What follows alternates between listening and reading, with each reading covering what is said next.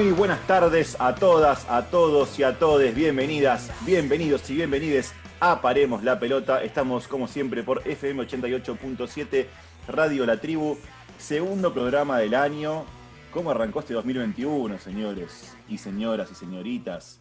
¿Cómo arrancó este 2021? Yo dije, bueno, después del año tremendo que tuvimos el año pasado, vamos a arrancar más tranquilos, en paz, tranquilidad. No, ya tenemos autogolpe de Estado eh, de la derecha eh, eh, en tierras norteñas, y cuando me refiero a norteñas no hablo de Jujuy ni de Salta, sino de mucho más arriba, ustedes ya saben. Tenemos semifinales de Libertadores, tenemos definición de la Copa Diego Armando Maradona, un montón de información. Quiero saludar a mi amiga, la señorita Rocío Badesi. ¿Cómo le va? Buenas tardes, Mica. Buenas tardes, compañeros. Y un cálido abrazo a toda la audiencia. Gracias por estar del otro lado, como siempre. Quiero retomar un, tema que sucedió esta semana que pasó, que quizás sí tuvo repercusión en las redes sociales, principalmente en Twitter, pero me parece que un poco murió ahí, o por lo menos para mí debería haberse hecho un poquito más masivo, que fue em, una situación horrorosa que se dio en el programa Mejor de Noche de Leo Montero. Él tiene una parte en, en su programa donde hace un ping-pong de preguntas y respuestas, y una de las preguntas era en em, qué playa se encontró el cuerpo de Lola Chomnales en diciembre del 2014. Y pasó, la pregunta pasó, se respondió, el juego siguió y después el repudio apareció en las redes. Y yo me preguntaba, ¿no? ¿Cómo puede ser que nadie de la producción tuvo dos minutos para chequear las preguntas detenidamente y decir, che, ¿de verdad esto? ¿En serio esta pregunta? Leo Montero después salió al aire, pidió disculpas también en, sus redes personales, pero creo que era algo totalmente evitable y no puedo creer que se les haya pasado. Entonces me preocupó, eh, me quedó eso resonando en la cabeza y no quería en, este espacio que tenemos al principio del programa eh, olvidarlo y no traerlo a colación, así que me parece que todavía tenemos muchísimo que aprender y, muchísimo para concientizarnos en todo lo que es eh, temática de, género y de violencia de género en particular. Sí, me parece perfecto que lo traigas a colación porque fue un hecho aberrante eh, eh, que para mí supera la esfera de, de, lo que es un programa de entretenimiento, no importa que hagamos un programa de deportes, de lo que sea. Sinceramente lo que sucedió, como decís vos, no entiendo cómo nadie de del equipo del canal se dio cuenta de que era una, atrocidad, ¿no? Hacer eso eh, es el paroxismo de la espectacularización de la violencia de género o del femicidio, ¿no? Porque digo, obviamente con el movimiento y una menos y, con el auge de, los feminismos, hoy en día se empiezan a visibilizar por suerte, ¿no? Un montón de casos de violencia de género que quizás antes estaban sepultados eh, o no salían a la luz, o, por lo menos no se, no se visibilizaban como se visibilizan hoy. Y está muy bien eso, para concientizar, como decís vos, para, este, para empezar a, tomar cartas en el asunto. Ahora, el tema, ya pasarlo a, una pregunta de un juego, me parece que es algo, es banalizarlo de una forma horrenda y, entiendo, aparte vos como mujer, que te comprendo 100% que te sientas ofendida y, agredida, me parece que, fue una cuestión general. Así que desde acá nuestro, todo nuestro repudio, más allá de las disculpas, de cualquier cosa que, hayan salido a decir para, para desligarse o para minimizar el tema, nuestro repudio a, lo que pasó en el programa de, Leo Montero, que a mí es una persona que nunca me cayó ni bien ni mal, pero qué sé yo, me pareció un tipo que siempre como que estaba parte de polémicas, ¿no? Un tipo perfil bajo, pero después de esto para mí se quemó. Se quemó. Pero bueno, hablando de Leo Montero, ¿no? Que nos puede dar una opinión más certera desde el lado del básquet, desde el lado del periodismo basquetbolístico, el señor Leandro Pérez. Buenas tardes, ¿cómo le va? ¿Qué tal amigos, amigas, amigas, Radio Escucha? Buenas tardes para todos. Eh, sí, claramente Leo Montero es uno de los personajes, periodistas, símil deportistas, intento, perdón, deportistas no, periodistas, eh, ligados sobre todo a lo que es el mundo de la NBA. Particularmente ayer me tomé el, me tomé el, el atrevimiento, si quiere, de escuchar esta réplica que iba a tener Leo Montero en su programa, y sobre, todo me causa mayor desagrado eh, la justificación que, él dio como parte o como cara visible de su programa, diciendo que eh, la apelación a ese o el uso de esas preguntas en su juego era una una estrategia más, una herramienta más para visibilizar la violencia de género en contra de las mujeres, ¿no? Entonces, yo creo que, es, y, concuerdo con lo que decís vos, Mica, Leo Montes es una persona que, una persona, un, un personaje público que estaba alejado de cualquier tipo de polémica y posicionamiento político, pero sinceramente, en vez de hacer un mea culpa a él como cara visible de su programa y decir, che, nos mandamos un moco gigante, pedimos nuestras más sinceras disculpas, no, redobló la apuesta diciendo que esa fue la estrategia que encontró el programa para visibilizar los femicidios y la violencia de género que, eh, se viven en, nuestra sociedad argentina. Totalmente repudiable, eh, tanto de parte de la producción de ese programa como de Leo Montero, de no, hacerse cargo de las cosas que hicieron mal. Y sinceramente, si bien Leo Montero no es un referente en el ámbito para mí, eh, es una persona que sí me, gusta cómo trabaja en el ámbito del básquet. A partir de este momento, claramente va a dejar de ser de mi agrado. Y bueno, a con respecto al programa de hoy, el segundo programa del año, programa cargado de programa cargado de información, tenemos un protagonista particular de Rebeldes con Causa y una dinámica de lo impensado, salida de lo habitual. Así que esperemos que lo disfruten todos. Sí, así es, Lean. Yo te lo preguntaba justamente porque ya conocemos todos tu afinidad con, el deporte de la pelota naranja y, y, quien más o menos consume medios sabe que Leo Montero es un especialista en la temática y ahora devenido en un, en un presentador, va, siempre fue conductor de, programas de televisión, pero de repente pasó de tener un programa de juegos, íntegramente de juegos, estilo eh, pregunta-respuesta, con multiple choice y demás, a de repente una, programa con contenido político, un poco ayornándose o, siendo oportunista respecto a, lo que, a lo que se desarrolla en la televisión este, abierta hoy en día. Eh, pero me parece que acá, digamos, quiso, quiso, de alguna forma yo creo que quiso amalgamar justamente esto, ¿no? cuestiones, eh, social, eh, cuestiones de la sociedad y de la política, las quiso amalgamar con la cuestión de entretenimiento y le salió, como diría mi señora madre, para el tujes. Eh, hizo cualquier cosa. Entonces, bueno, me parece que es nuestro deber y nuestra responsabilidad como comunicadores oponernos, ¿no? O por lo menos cuestionar y criticar este tipo de, de accionar. Hablando de ponerse, quiero saludar a mi amigo el picante, el señor Alexis Fesdauría. Buenas tardes, Ale, ¿cómo estás? ¿Qué tal? Buenas tardes, Mica, amigo, Radio Escuchas. Eh, más que nada, saludar eh, a quien no está hoy con nosotros, el señor Nacho Solano, que la está pasando muy mal en Quequén. Eh, tan amante del calor que en pleno 30, 40 grados se va a buscar fresco, ¿no?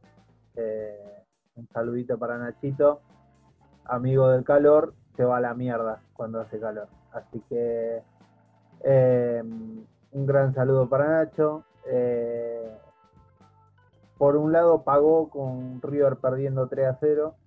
Así que así que bueno, y, hablando de, actualidad, estamos en una etapa de definiciones de tanto de la Copa Diego Armando Maradona, las copas y también los ascensos, el bendito ascenso argentino, que cada día es peor. Eh, en, estos días estamos definiendo quiénes jugarán las finales, quiénes van a ascender directo. El único ya confirmado es Almirante Bron. Eh, ascendió a, la Primera Nacional, así que en estos días ya, ya vamos a estar confirmando las finales y los reducidos. Bien, Ale, sí, hacemos extensivo un saludo a Nachito, que lo está pasando espectacular. Eh, no sé qué tiene que ver el tema del calor con a la playa. Me parece que la playa, la costa es uno de los destinos más, eh, más eh, visitados. El, señor es sin calor. Si es tan sin calor, tiene que defender el calor cuando está. ¿Sí? No defender el calor en invierno. Defenderlo en verano. Con la humedad de Buenos Aires. Está bien, perfecto, pero a ver, no se fue a, Alaska. O sea, estamos hablando del partido en la costa. El sol pega fuerte, tenés el mar al lado, sí, pero. Claro, es el Caribe, que Me parece un poco polémico tu punto de vista, pero bueno, lo respetamos. Acá tenemos, este, somos democráticos, así que no hay ningún problema. bueno, como se habrán dado cuenta por los saludos y por este tipo de, este, de entredicho, eh, Nacho no está hoy con nosotros, va a volver la semana que viene, así que quédense tranquilos, va a volver con toda su información, pero igual nos dejó como siempre, nuestro researchman, nuestro investigador, nos dejó una gran cantidad de data que a continuación la va a, este, la va a repasar nuestra amiga Rocío en la primera dinámica del impensado del año.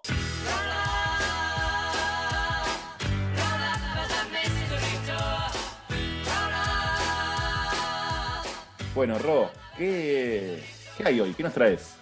¿Qué les traigo? Espero cumplir con las expectativas porque tengo que llenar unos zapatos muy amplios. Le mando un abrazo a Nacho y espero que le esté pasando muy lindo ahí por las playas bonaerenses.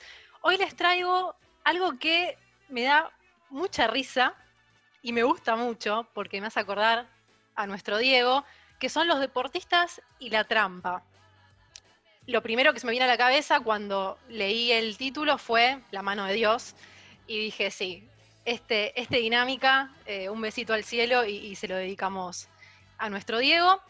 Les voy a contar algunos ejemplos históricos eh, de los deportistas y, estas trampitas que, que hicieron cada uno en su disciplina. Arranco con la atleta del metro.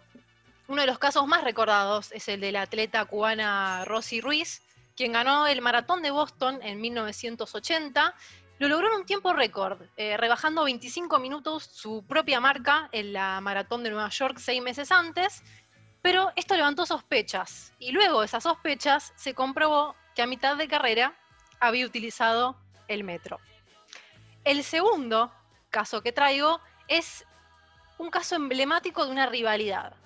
Tonya Jardín y Nancy Kerrigan eran consideradas dos de las mejores patinadoras artísticas de finales de los 80 y principios de los 90. Su rivalidad fue tan grande que superó todo límite pensado. El marido y guardaespaldas de Tonya, fíjense lo que hizo, para mí una locura total, encargó a un matón para que le partiera una pierna a Nancy y la aleje de la disciplina por mucho tiempo. Tonia, pese a que se quedó con el privilegio de ser la mejor, fue suspendida por vida tras confirmarse estos hechos aberrantes. Nuestro tercer caso es el costado vergonzoso del golf. En el abierto británico de 1985, en su etapa de clasificación, David Robertson se adelantaba a sus rivales para llegar al green y acercar un poquito la bola al hoyo.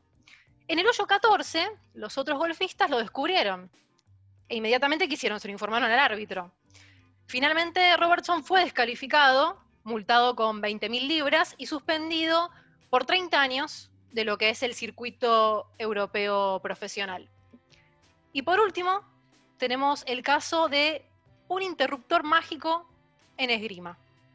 El pentatleta ruso Boris Onischenko pasó a la historia por hacer trampa en los Juegos Olímpicos de Montreal en 1976, luego de que le descubrieran un interruptor eléctrico en su florete.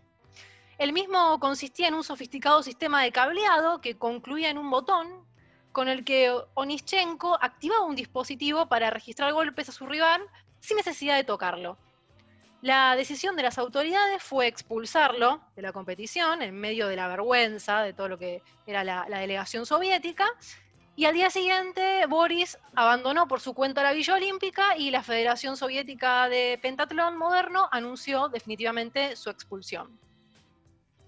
El último caso me encanta porque me hace acordar a los simuladores. Eh, para mí la mejor serie que he visto en mi vida, es un punto de vista muy subjetivo y, polémico, ya lo sé, pero bueno, una de las mejores series aclamadas por la crítica a nivel nacional. Eh, tener un dispositivo eh, armado específicamente para que cada vez que se acerque la, espada este, suene, es una cosa, no sé, parece sacada de, un cuento. Es una cosa impresionante. Pero bueno, después también voy a quedar con el caso de, la patinadora, ¿no? O sea, ya ahí no hablamos de trampa, ya ahí hablamos de, eh, me parece un acto de violencia fuerte, eh, tremendo. Digo, ¿no? Ir a, contratar un matón para quebrarle la pierna a tu rival, digo, ¿hasta cuánto, hasta qué punto puede llegar una rivalidad para que vos tengas ganas de arruinarle la carrera a otra persona? ¿No? Eh, y aparte, como bien vos decís, eran dos patinadoras que estaban eh, en un nivel similar, no es que, qué sé yo, una le ganaba siempre a la otra, entonces me parece que es algo un poco exagerado. Es una guachada, ¿no? Hablando mal y pronto. Es una guachada fuerte y está muy bien que la hayan suspendido. Más allá de que la, de que la patinadora no fue la autora material del hecho, está muy bien que la haya suspendido porque eh, jugó con, la integridad física de, la otra persona y, al fin y al cabo le arruinó la carrera también. Así que por lo menos se merecía una suspensión de por vida. No sé qué opinan ustedes, mes amis. Yo hablando de arruinar carreras, cuando bueno, mencionaban la temática de Dinámica Pensado, me acordaba, eh, y él seguramente se va a acordar, de la pelea de Miguel Coto con Antonio Margarito, la primera pelea, estamos hablando de boxeo, ¿no? Propiamente dicho, eh, que es calificada como una de la, eh, la vergüenza del boxeo. ¿Alguien, me puede certificar mejor el nombre que le pusieron a esa pelea, dado que Antonio Margarito violó una de las reglas básicas del boxeo, que es el vendaje utilizado por Antonio Margarito fue endurecido mediante agua, formando como un yeso dentro del, guante, que prácticamente permitió que eh, Miguel Coto sea destrozado físicamente, la cara de Miguel Coto fue destrozada físicamente, eso fue un bochorno, una vergüenza para el ámbito del boxeo y además sentó un precedente, ya que después de esa pelea, eh, todas las comisiones que se encargan de, organizar y regular una pelea de boxeo, particularmente en territorio norteamericano, a partir de esa pelea, todos los vendajes tuvieron que ser certificados por esa agencia reguladora que organizaba la pelea. Para que se una idea de lo que significó la pelea de Margarito eh, con Coto, eh, que prácticamente o casi pierde la cara y parte de la visión, dado que recibió, no me acuerdo si fueron 10, 12 rounds, una paliza tremenda de un boxeador que tenía yeso en la mano, para que se dé una idea la violencia y la mala leche que tenía el boxeador mexicano. Eh, la pelea, como decía Lea, se llama eh, la pelea de los guantes de yeso, se dicen así. Antes fue promocionada, antes de, lo que pasó, se llamaba La Batalla, la pelea, se llamaba The Battle, y fue en el año 2008, en julio, a ver, Margarito ganó, se notó que le destruyó la cara a Miguel Ángel Coto y después en unos años pelearon la revancha con un hermoso face-off que se hicieron entre los dos boxeadores, eh, que lo recomiendo para ver, un cara a cara, diciéndose tramposo, asesino, lo que ustedes quieran, más la conferencia de prensa que tuvieron posterior eh, a ese face-off. Un moderador inglés, va norteamericano, ¿vale? ¿Te acordás? El moderador era, norteamericano y los dos boxeadores eran latinos. Era como surrealista. Claro. Coto hablaba en inglés, Coto hablaba en inglés fue puertorriqueño, pero eh, Coto le hablaba en inglés al, presentador y Margarita, ¿no? Hablaba todo en español, mexicano, eh, no, es de Tijuana, imagínate. Eh, hablaba el tipo en español. Y, bueno, se mataron en, ese face-off y después Coto le ganó la revancha, lo, lo demolió a Margarito, lo hizo pelón. Bien, eh, el boxeo me parece que es un, es un ámbito, un contexto que se presta, ¿no? Justamente para este tipo de amaños, no solamente en cuanto a lo físico y en cuanto a lo que ustedes acaban de, contar, que es algo también bastante horroroso porque está, está, de vuelta, repito, están jugando con la integridad física del rival o de una persona, de un deportista, sino también por el arreglo de árbitros, ¿no? Eh, esas reglas implícitas de, al campeón hay que noquearlo para ganarle porque si no gana por puntos. Eh, cuando juega por lo menos de, local, ¿no? Eh, o cuando pelea de local, mejor dicho. Entonces es, me parece que es un, es un ambiente que se presta muchísimo. A mí lo que se me viene a la cabeza inmediatamente es más por el lado del doping, por ejemplo, ¿no?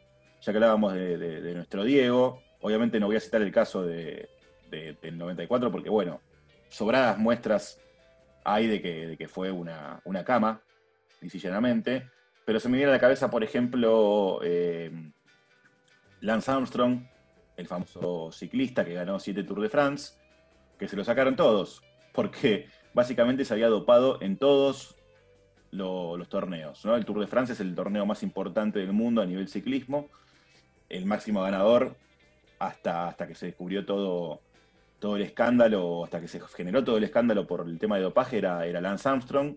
Eh, norteamericano, australiano, no me acuerdo la nacionalidad de Armstrong. ¿Alguien se acuerda? La verdad que se me es escapó. es norteamericano. Es norteamericano. Perfecto. Norteamericano, mejor dicho, estadounidense, ¿no? Porque norteamericano también son los mexicanos. Exactamente. Los canadienses. Canadienses. Este, Así que es estadounidense, Lance Armstrong. Y bueno, estamos hablando de un gran campeón, ¿no? Después hay otro tipo de trampa que me puedo referir a Tiger Woods, pero la trampa de Tiger Woods fue afuera de la cancha de, golf. Siempre fue un gran deportista, pero bueno, fuera de la cancha, el señorito tenía este, ciertas eh, inclinaciones o, ciertos deseos que no podía reprimir, evidentemente. Digo, se le conocieron como 15 amantes. No es, no es el estilo de paremos la pelota e incurrir en este tipo de cuestiones. Perdón, y te doy, la apuesta, te doy la apuesta. Eh, diagnosticado como adicto al sexo, Tiger Woods. Por eso, por eso. ¿no? Eh, le pedimos perdón a la audiencia por incurrir en esta cuestión, más de más este, perteneciente a las revistas de, eh, espectáculos que a, este programa, pero bueno, si hablamos de trampa, nos resulta. Estamos hablando de la trampa. Eso es trampa. Por eso, por eso, por eso. Estamos hablando de la trampa. Y también quiero referirme a un, a un torneo que seguramente será, es muy recordado por, por quien les acaba de, de comentar estos casos de, tramposos, ¿no? Por Rocío, que es el primer torneo, el primer Roland Garros de Rafa Nadal, eh, que eh, lo jugó contra nuestro Mariano Puerta, ¿no? El argentino Mariano Puerta, que llegó a la final, y después resulta que se descubrió que Marianito se había dopado todo el torneito, hablando con, con verso y todo. Así que en este caso, bueno, no fue trampa porque al final del torneo lo terminó ganando el Rafa. Igual perdió el primer set 7-5. Yo dije, bueno, otra vez va a haber un campeón argentino. No, después se lo comió crudo, pero al final Mariano llegó también eh, haciendo un poco de trampa, ¿no, Ro? Sí, sí, sí, sí. Me acuerdo que a otros tenistas también eh, se les ha atribuido algún que otra sustancia que por lo general decían que no, que eran em, como una especie de ibuprofeno o tafirol, eh, o en otro caso también escuché a varios tenistas argentinos que era un antigripal. Bueno, son cosas que nunca terminan de, quedar claras.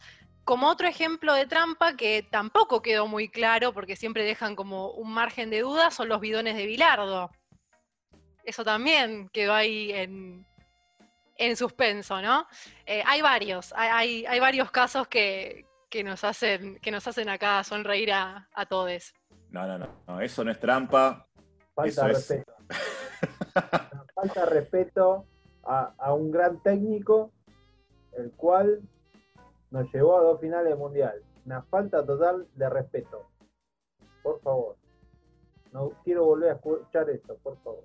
Por supuesto que acá en Paremos la Pelota tenemos preferencias ¿no? por eh, algunas trampas, siempre relacionadas con los dos más grandes, con Dios y con el Papa.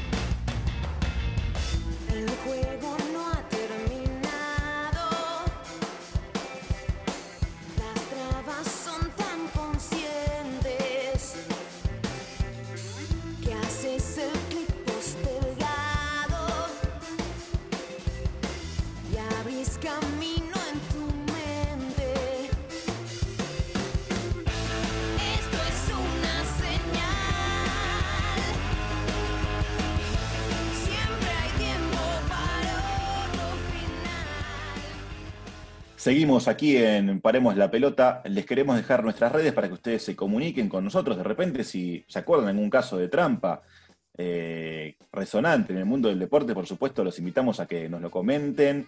Y por supuesto que yo creo que es un tema que da para una, segunda parte de esta sección, así que estaremos abiertos a cualquier sugerencia o a cualquier este, caso que nos quieran, nos quieran comentar. Las redes son las siguientes, eh, Rob.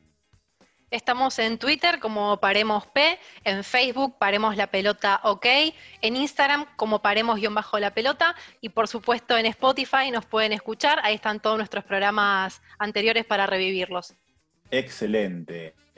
Y aquí estamos bien al sur y nos vamos a mantener bien al sur, pero en otra punta del mapa, porque vamos a viajar directamente al infierno de Oceanía.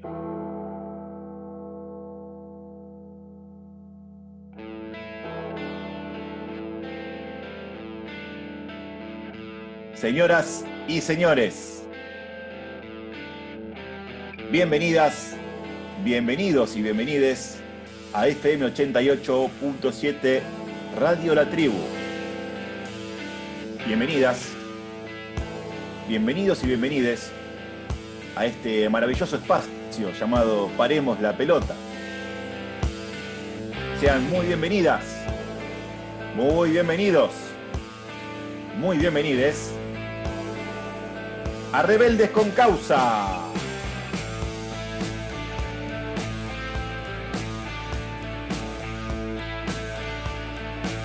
Bueno, lean, este nos lo debíamos hace rato, ¿no? Nos lo debíamos y se lo debo gran parte a, mi querido amigo Alexis Feisdauría, una idea enteramente de él, mucha información de lo que vamos a comentar hoy viene de su lado. Y calculo que eligió a este protagonista o a estos protagonistas porque el lema que rige a este Rebeldes con Causa es compartido por todos los que hacemos este programa, ¿no? El deporte, en este caso el rugby, entendido como una herramienta de transformación social e integración cultural. Estos protagonistas son considerados como íconos deportivos en todo el mundo y tienen la particular de ser además del seleccionado nacional más exitoso en su disciplina, un espejo en el que aquellos que practican el rugby en nuestro país deberían intentar reflejarse. Hoy vamos a contarle la historia del seleccionado nacional de rugby neozelandés, o como se los conoce mundialmente, los All Blacks. Los orígenes de esta mítica selección se remontan hasta 1884, año en que disputaron su primer partido oficial. Como signo de respeto hacia aquella parte de la población de su país de origen maorí, los All Blacks entonan desde su primer gira internacional, allá por 1903, el haka antes de cada partido. La primera vez que lo realizó, lo hizo con un equipo integrado únicamente por jugadores de origen maorí en una gira que hicieron por Reino Unido en 1888. Los orígenes de esta mítica selección se remontan hasta 1884, año en que disputaron su primer partido oficial. Como signo del respeto hacia aquella parte de la población de su país de origen maorí, los All se entonan desde su primer gira internacional el jaca antes de cada partido. La primera vez que se realizó, lo hizo un equipo integrado únicamente por jugadores de origen maorí en una gira por Reino Unido en 1888. Este equipo, germen de los All Blacks, fue pionero tanto en utilizar el jaca antes de los partidos como en utilizar el clásico uniforme negro que caracteriza a esta selección.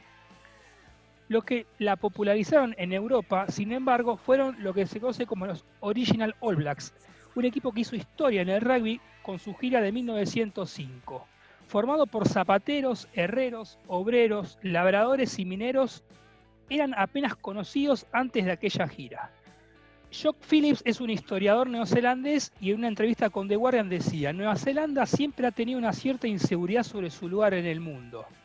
Ese tour, esa gira de los All Blacks, le dio a los neozelandeses la sensación de que jugaban un papel en el imperio británico. Porque recordemos que hasta ese momento Nueva Zelanda pertenecía a la Commonwealth, un conjunto de países que dependían económica y también políticamente de la Gran Bretaña. El haka es una danza tradicional de los maoríes de Nueva Zelanda que en el pasado era considerado un grito de guerra contra otras tribus antes de entrar al campo de batalla. Existen numerosos hakas que son significados por diversas tribus a lo largo y ancho del país como señal de, bienvenida a sus territorios. La más conocida de todas y que sirve también como muestra de respeto que este seleccionado tiene por los pueblos originarios es el kamate, que significa moriré A comparación de lo que sucede en otras etnias, el haka también es representado por mujeres. Por ejemplo, la Black Ferns, el equipo femenino de rugby de aquel país, lo realiza antes de cada partido, al igual que sus pares del seleccionado masculino. La particularidad que tiene o que tiene el seleccionado femenino es que el haka que realizan antes de un partido internacional se llama Ko Mai, que significa que se sepa. Y es la segunda versión que, entonan las neozelandesas, ya que entendían que la versión anterior, el K, Panapana, no era representativo de todas las tribus que habitan el suelo neozelandés.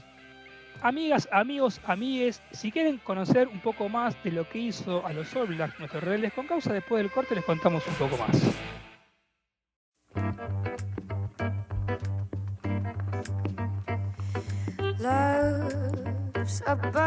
thing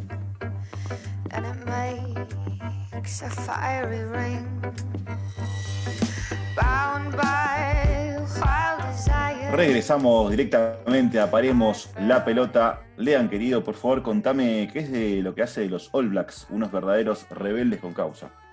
Además, lo que le contábamos en el bloque anterior con respecto al uso que tienen de determinadas canciones eh, de pueblos originarios de Nueva Zelanda, la indumentaria elegida para representar a toda Nueva Zelanda demuestra el compromiso que tienen los All Blacks a la hora de respetar todas las raíces que hay en su país. Al momento de recibir el premio Princesa de Asturias en 2017, los integrantes del equipo neozelandés afirmaban que su camiseta representa la multiculturalidad característica de su país y que además es un reflejo de la identidad de Nueva Zelanda como nación humilde y trabajadora. Sir Graham Henry, quien era el entrenador que devolvió a los All Blacks el título mundial en el 2011, llegaba a la conclusión para The Guardian que este país se ha ganado el respeto del resto del mundo por tres cosas, lo que hicimos en las dos guerras mundiales y lo que hemos hecho en el campo de rugby. Así que con el tiempo el rugby se ha convertido en un elemento clave de nuestra identidad nacional. De ahí podemos llegar a la conclusión de que la perfección sea un requisito innegociable para un país que ha ganado casi el 80% de sus partidos como seleccionado nacional, ¿no? Por esto, con el anuncio de la realización del primer Mundial de Rugby en 1987, el tercer evento más importante en cuanto a espectadores después del Mundial de Fútbol y los Juegos Olímpicos, eh, que se realice un Mundial de Rugby profesional supuso una nueva obsesión. Los All Blacks organizaron y ganaron la primera edición en 1987, pero se pasaron 24 años de sequía con duras derrotas hasta que la web Ellis retornó en 2011 a Nueva Zelanda para quedarse por un tiempo bastante prolongado.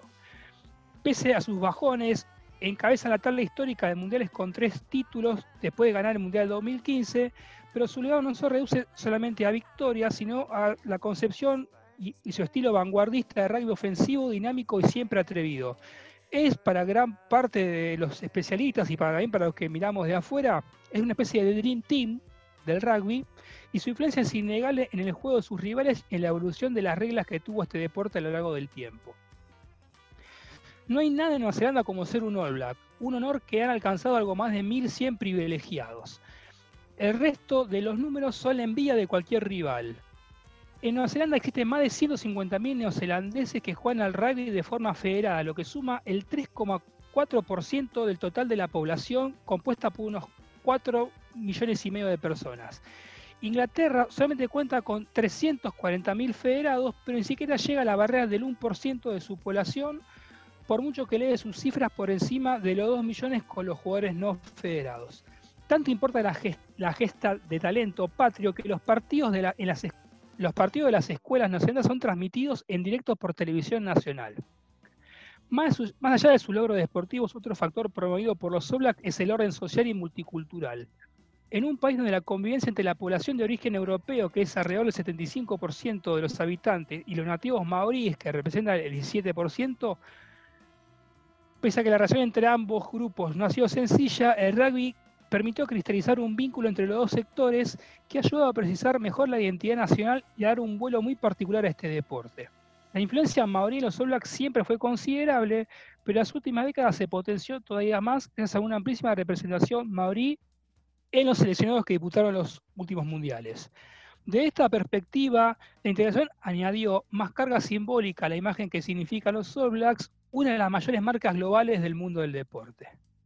Y el respeto por las identidades y la historia no solo se circunscribe con aquello que pasa y pasó en su país. Por ejemplo, cuando vinieron a la Argentina en 2019, 14 jugadores del plantel neozelandés visitaron el Museo Sitio de la Memoria ubicado en la ESMA. La inquietud y el respeto de los neozelandeses se sintió a cada paso en este espacio abierto dedicado a la memoria y a promover y defender los derechos humanos, porque esa línea se ubican los mejores jugadores de rugby del mundo. Y tuiteaban, Dan Coles y Ben Smith, dos de los máximos referentes en aquella época del seleccionado neozelandés, decían en su cuenta de Instagram el ambiente hoy era solemne y emotivo a la hora de la visita a la ESMA, un museo de derechos humanos aquí en Buenos Aires, establecidos para conmemorar las 30.000 personas desaparecidas en la Argentina durante la dictadura militar entre 1976 y 1983. La angustia inimaginable de este periodo todavía se siente hoy. Quería retomar, o también cuando Ale propuso la idea de hacer eh, los células como con causa, me parecía pertinente sobre todo por dos cosas. Estamos si no ya no se cumplió, estamos por cumplir un año de asesinato de Fernando Báez de parte de una patota de rugbyers de cobardes que mataron entre 10 a un pibe indefenso y mientras le pateaban la cabeza en la calle.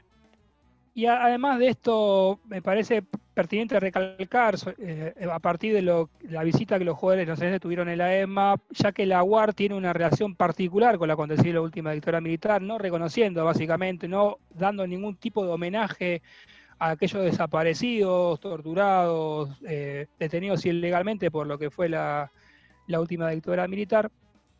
Y me parece que una de las finales que tiene esta sección hoy es tratar de sacar eh, ese estigma que tiene el rugby como deporte elite, porque si bien es un deporte elite en la Argentina, no, no, representa lo que sucede a nivel mundial, ¿no? Eh, si bien uno no quiere ser defensor, eh, estaría bueno sacar el estigma que tiene el rugby, porque hay, hay agrupaciones como el Club Floresta, fundado por Nani Corleto, que se encarga de la inserción de, aquellas personas que están privadas de su libertad a través del rugby. Entonces me parece una, ocasión oportuna como para sacarle ese estigma que tiene el deporte, este deporte en particular en la República Argentina y para demostrar que hay otra visión que no es la que representa la Unión eh, Argentina de Rugby, ¿no? Desgraciadamente. Así que bueno, amigos, amigues, esos fueron los All Blacks en esa sesión que se llama Rebeldes con Causa. Lo primero que se me ocurre es una frase muy utilizada eh, en las canciones de cancha de fútbol, acá en Argentina por lo menos, ¿no? Que es, mirá qué distintos somos. Es la primera frase que se me vino a la cabeza y que se me vino a la cabeza al, diagramar y, al eh, un poco organizar esta sección y esta temática y, y hablar de los All Blacks. Digo, ¿no? Lo que representan, como dijiste vos recién, los All Blacks en Nueva Zelanda y lo que representan los Pumas el rugby de elite, el rugby de, digamos, de primera división y, el rugby más importante acá en, Argentina, porque estamos hablando de una institución más que centenaria, me refiero a los All Blacks, que no solamente es la, mejor a nivel deportivo por resultados, por eh, desarrollo del juego, por cambios de paradigma, por un montón de cosas, sino también que es un ícono, un estandarte de la inserción social y de la inserción étnica o del reconocimiento étnico eh, en Nueva Zelanda, ¿no? Y en Oceanía en general, diría yo.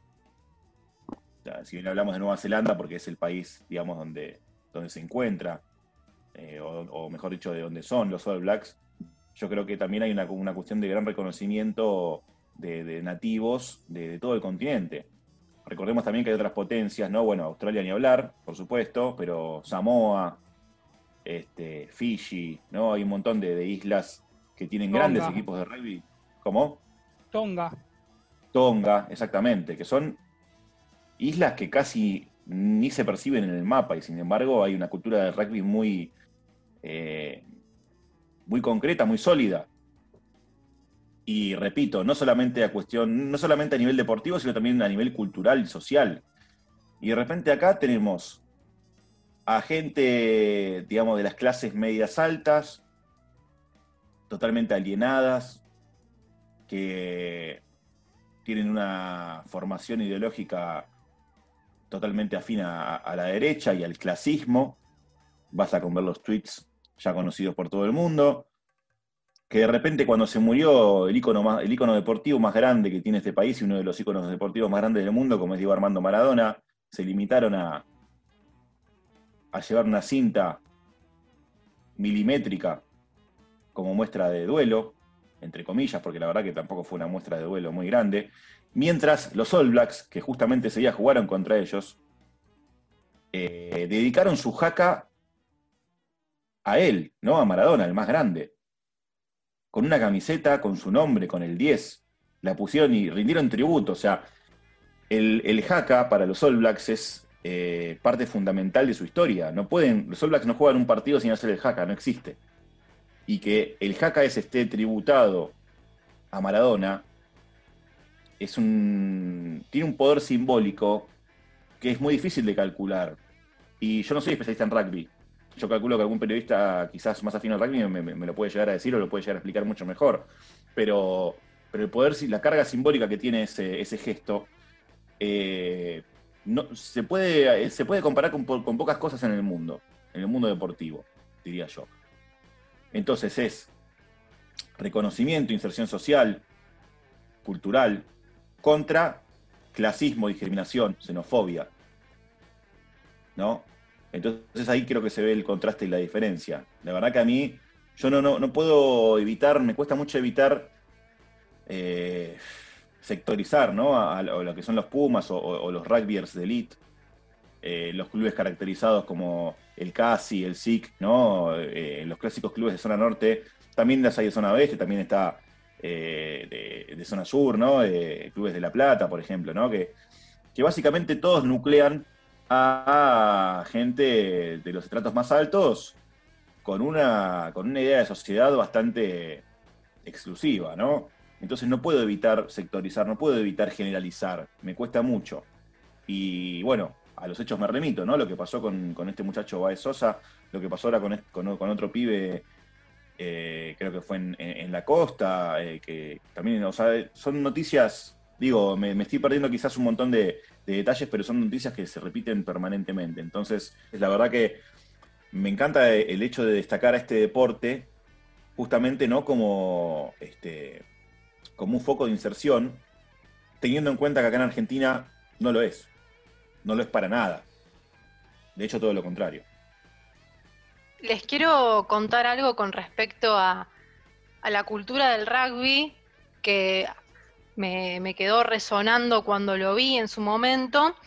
Una nota que salió en página 12 en junio del 2020, del año pasado, si mal no lo recuerdo, donde el presidente de la UAR, Marcelo Rodríguez, dijo que tenía una propuesta que se llama Rugby 2030 hacia una nueva cultura, que viene a ser algo como disruptivo, eh, que marcaría un antes y un después eh, en lo que es el deporte Em, del que estamos hablando y lo presentó como em, un proyecto que vienen armando de acá obviamente al, 2030 que se creó en base un poco a el asesinato de Fernández Baezosa, fue como lo que puso sobre la mesa la cruda realidad. Algo así lo describió de esa manera el, presidente.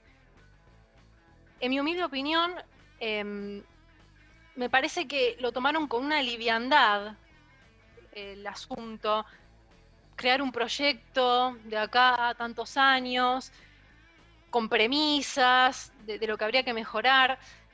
Creo que es algo más profundo. Em, quizás me toca un poco de cerca porque tengo conocidos que juegan al rugby y, me han contado, por ejemplo, los, rituales de, iniciación, las bienvenidas en los vestuarios, y yo pensaba cuando leía ese artículo, no, no, no basta con, un par de, ideas bonitas apuntadas a, un futuro. Digo, es hora que, que la UAR realmente haga una autocrítica en todos los niveles.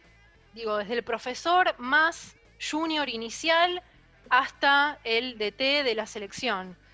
Em, no, me parece que es algo que va a costar cambiar, como todo lo cultural, como todo lo arraigado, que está muy marcado por la cuestión clasista, eso también va a ser difícil, em, y para mí una de las salidas principales es popularizarlo, realmente democratizarlo, darle otra mirada, em, federalizarlo. Digo, vayamos bien a las bases, hay que cavar profundo, no planteemos lindas teorías de acá a 20 años, o 10 años en este caso.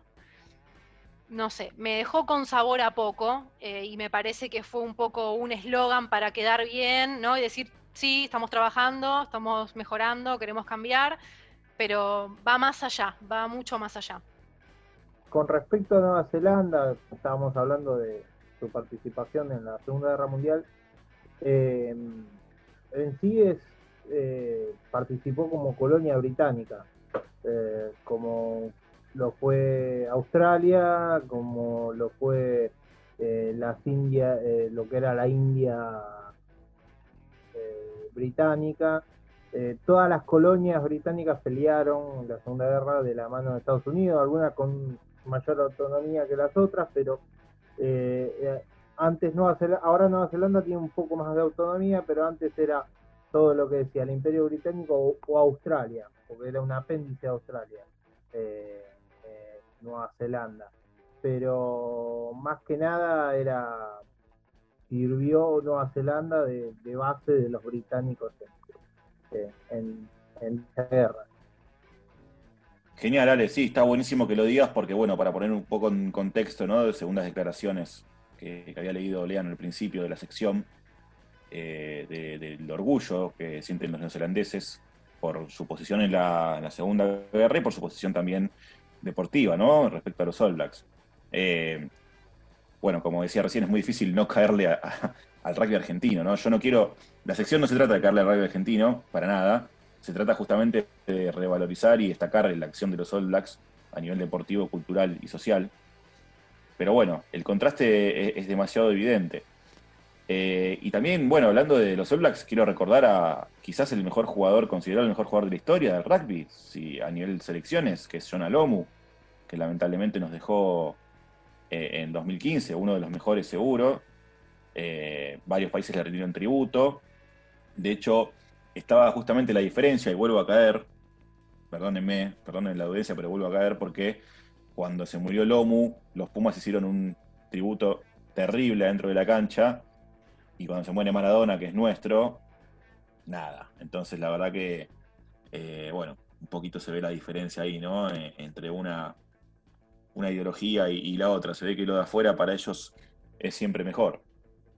Eh, quería agregar, eh, Maradona también hablaba muy bien sobre el lomo, él como que lo admiraba, el Diego no era muy sabio del rugby, pero cuando le preguntaban por Lomu, él dijo, fue lo mejor que vi de rugby. No sabemos cómo era el Diego, pero generalmente por figuras populares el Diego siempre, siempre estaba con ella. No, seguro, y, e incluso ampliando más, el Diego bancaba a los Pumas, los, ha ido a ver en el Mundial del 2015, por ejemplo, los alentaba como si fuera en la selección argentina de fútbol.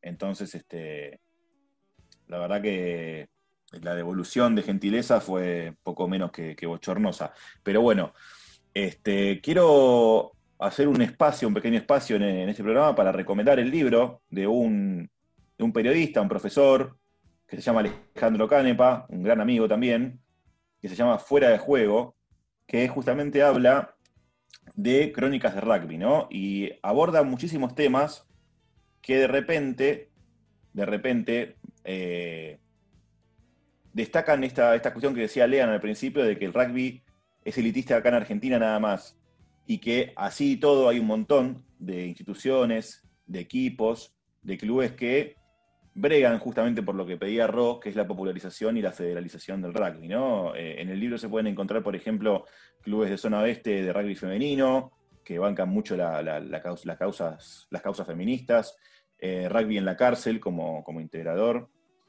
eh, casos de jugadores que han quedado cuadriplégicos por, las vicisitudes del juego y de repente bregan o, forman instituciones como para poder ayudar a la gente que, sufre justamente dolencias físicas permanentes por, porque bueno, porque es un deporte, digamos, de, no solamente de roce, es un deporte de, mucha exigencia física y, de, mucho, de mucha fricción. ¿no? Convengamos que los mundiales de rugby duran un mes y medio o más. ¿Por qué? Porque los, partidos se juegan cada ocho días, nueve días. Ese es el, tiempo de recuperación que necesita un, equipo de rugby como para poder volver a jugar otro partido después ¿no? de, haber jugado un encuentro eh, a puro golpe. Entonces, bueno, insisto, recomiendo ese libro, la verdad que es buenísimo porque una vez justamente, ¿no? Nosotros que somos o que intentamos ser eh, el otro lado del deporte, esa es la otra cara del rugby. La cara que no se ve, la cara quizás más afín y, más amena eh, que, los hechos como el asesinato de Fernando Báez Sosa y las golpizas reiteradas y, los tweets y bueno, todo, ya todo lo que, todo lo que conocemos no, no nos dejan ver quizás con tanta, con tanta claridad.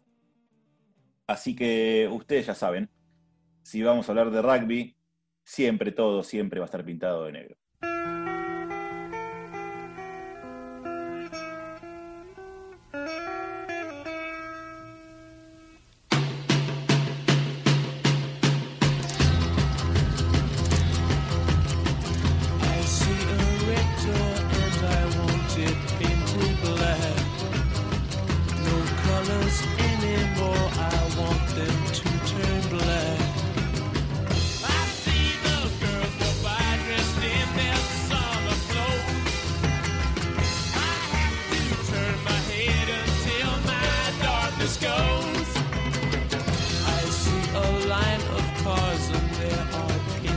neglect. Flowers and my love hope never to come back.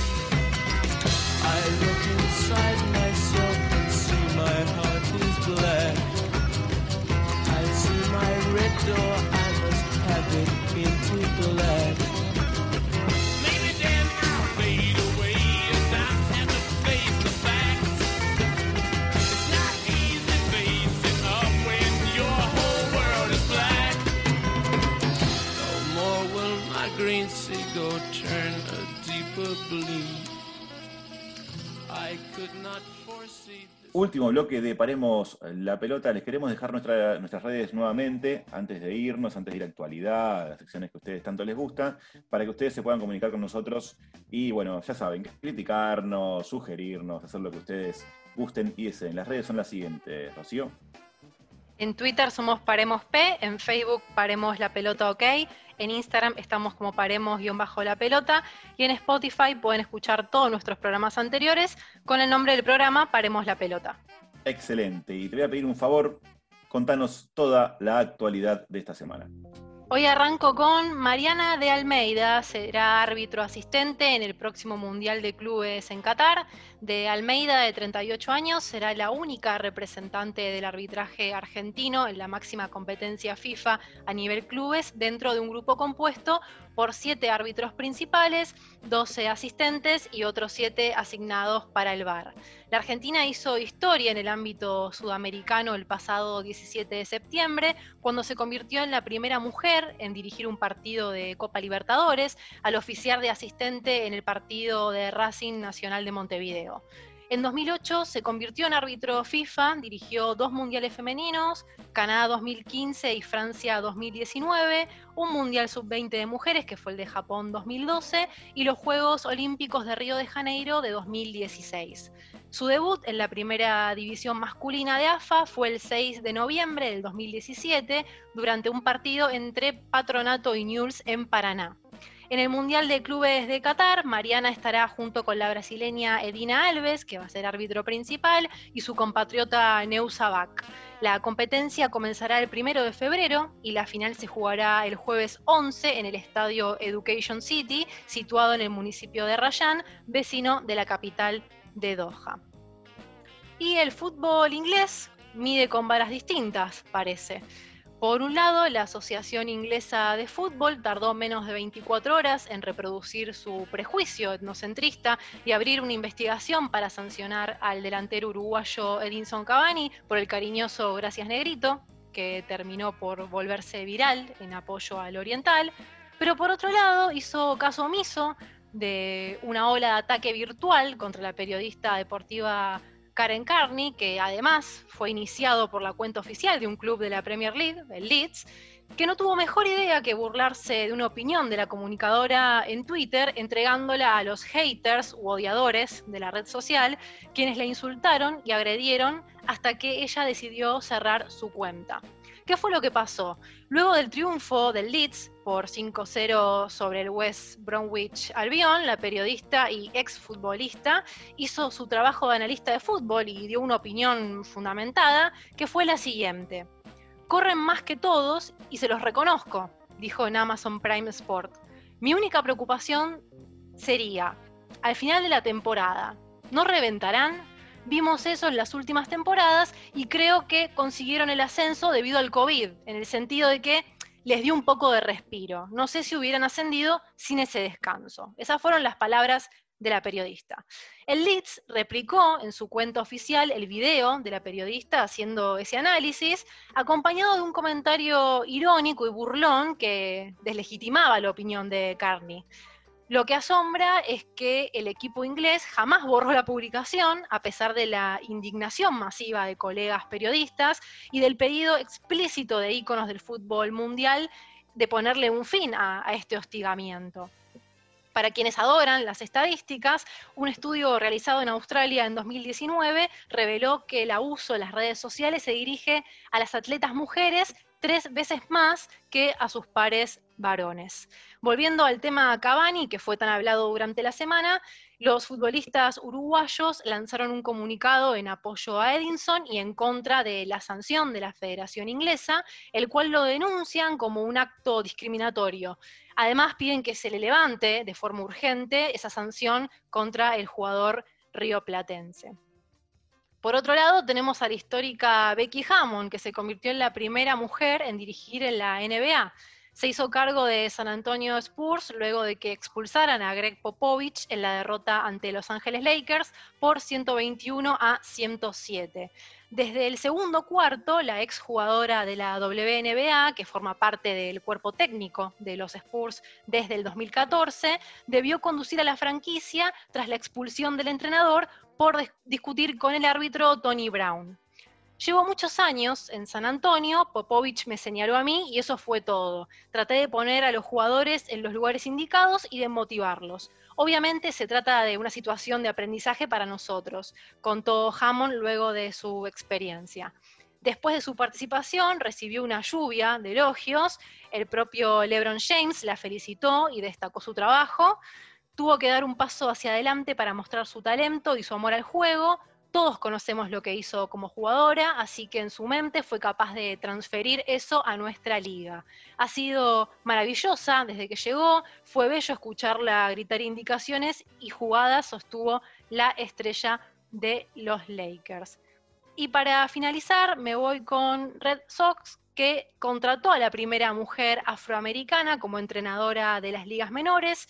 El equipo de las grandes ligas de béisbol de Boston anunció la contratación de Bianca Smith, de 29 años, como coach de las ligas menores. Hace pocas semanas, los Marlins contrataron a Kim Enshi como su nueva gerenta general, lo que también la convirtió en la primera mujer en un cargo de ese tipo en los cuatro grandes deportes profesionales de los Estados Unidos. Además de estar junto a las Medias Rojas, Smith se desenvuelve como coach asistente y coordinadora de bateo en Carroll University, cargo que ocupa desde el 2018. Anteriormente trabajó en la Universidad Case Western Reserve como directora del Departamento de Operaciones de Béisbol entre 2013 y 2017 y también se desempeñó como entrenadora asistente en la Universidad de Dallas en el 2018. En esta ocasión, Smith se encargará del desarrollo de jugadores del club en Fort Myers, Florida, y trabajará principalmente con peloteros de posición. Cabe destacar que Bianca fue jugadora de softball en Dartmouth College, donde concluyó sus estudios de manera exitosa en el año 2012. Excelente, Robo. Bueno, las mujeres al poder. La verdad que, bueno, muy buenas noticias las del básquet y las del béisbol. Sinceramente, justamente las mujeres, ¿no? Ocupando eh, puestos de dirección deportiva adentro de la cancha, más allá de, lo que sería la cuestión dirigencial y gerencial. eh, es una gran noticia. Y sobre todo en deportes, ¿no? Por ejemplo, el béisbol, históricamente, eh, qué sé yo, todos los deportes son machistas, o sea, el mundo es machista si se quiere, pero digo, ¿no? El béisbol eh, parecía un, hueso duro de roer. Así que felices por la noticia. Y bueno, respecto a lo de Cavani y la periodista y exjugadora inglesa, me parece que va todo para el mismo lado, ¿no? O sea, es una muestra más del mundo patriarcal en el que vivimos, que poco a poco lo vamos a poder ir eh, horadando y, modificando, me parece a mí, y estas noticias son más que alentadoras para que ello ocurra. Vamos llegando al fin de este programa, les queremos desear un muy lindo domingo, una hermosa semana. Ustedes ya saben, nos percibimos el domingo que viene aquí por FM 88.7 Radio La Tribu, ya con Nachito, ya con el staff completo. Mi nombre es Micael Rico, esto es Paremos la Pelota y ustedes ya bien lo saben, la pelota a veces hay que pararla, pero siempre, siempre sigue rodando. Muy, pero muy buenas tardes.